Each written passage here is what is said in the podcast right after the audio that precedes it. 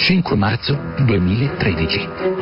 Il presidente del Venezuela, Hugo Chavez, viene a mancare a seguito di un male tanto spietato quanto raro, i cui primi sintomi si manifestano nel giugno 2011, quando il capo di Stato, ex militare ed eroe della rivoluzione bolivariana, conferma al suo amato paese l'intenzione di contrastare ancor più efficacemente gli interessi economici di gruppi di potere filo-americani e denunciando al mondo comportamenti criminali da parte di Israele nei confronti dei palestinesi e l'indifferenza degli Stati Uniti dinanzi a evidenti massacri e calpestamenti di diritti.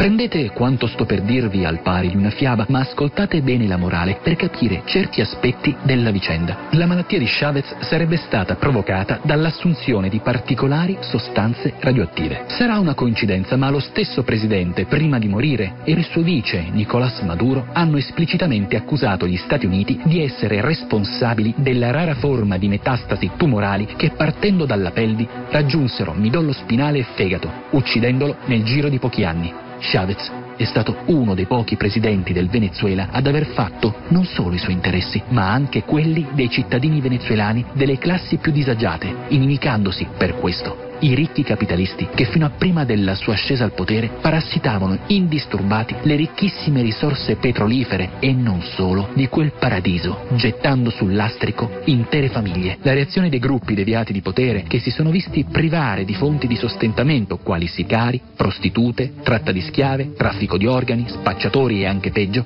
è stata atroce hanno scatenato una violenza senza precedenti in quel paradiso caraibico, mentre mass media filoamericani, insabbiando la verità dei meriti del leader venezuelano, hanno indicato in lui l'unico colpevole, il tutto al fine di screditarlo agli occhi dell'opinione pubblica occidentale. Chi per professione indaga a fondo in modo imparziale, apolitico, su certe realtà deviate internazionali è ben consapevole di quante associazioni a delinquere ed eversive facciano capo ad un esteso gruppo di potere occulto finalizzato al dominio mondiale, il cui nome e progetto si chiama Illuminati.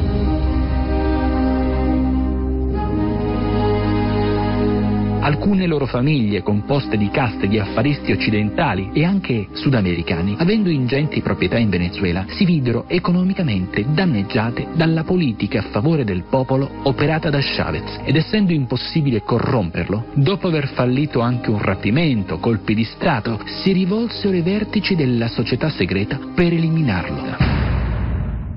Fra l'altro Chavez accusò gli Stati Uniti di provocare terremoti artificiali, catastrofi a catena. Lui si riferiva ad Haiti, ma io vi voglio mostrare quello che colpì il Giappone. E allora sarà una coincidenza, ma osservate da vicino questa carta. Si chiama proprio Combined Disaster. Quella che vedete è la Clock Tower, simbolo della capitale del Giappone. Le lancette sul quadrante dell'orologio, che crolla sulle persone che fuggono in preda al panico, segnano 11 e 3. Ebbene, l'11 marzo 2011 un potentissimo sisma sottomarino ha provocato un maremoto che ha invaso non un entroterra qualsiasi, ma proprio quello giapponese. E dopo aver seminato morte e distruzione come un rullo compressore, schiacciando tutto quello che incontrava, si è abbattuto su una centrale nucleare, di cui sono poi esplosi i reattori. Radiazioni che hanno contaminato per centinaia di chilometri la terra, le case, il cibo, gli animali, le persone, la flora e la fauna sottomarina, che sono appunto disastri concatenati, combinati, combined disaster. Ma sì, sono tutte coincidenze. Come coincidenza è il fatto che 11 sia il simbolo con cui gli illuminati firmano sempre eventi da loro provocati.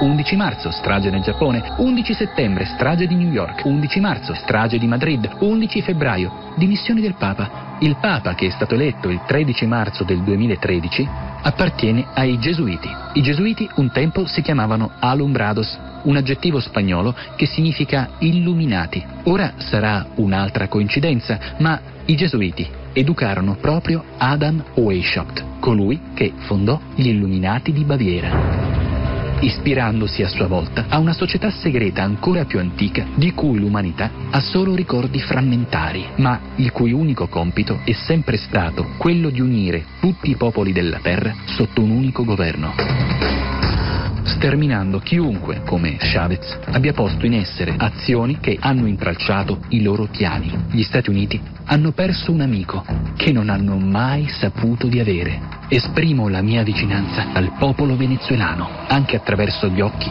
di una persona amica che mi dimostrò con i fatti quanto l'unica via percorribile quando si affrontano certi inferni è quella della pace.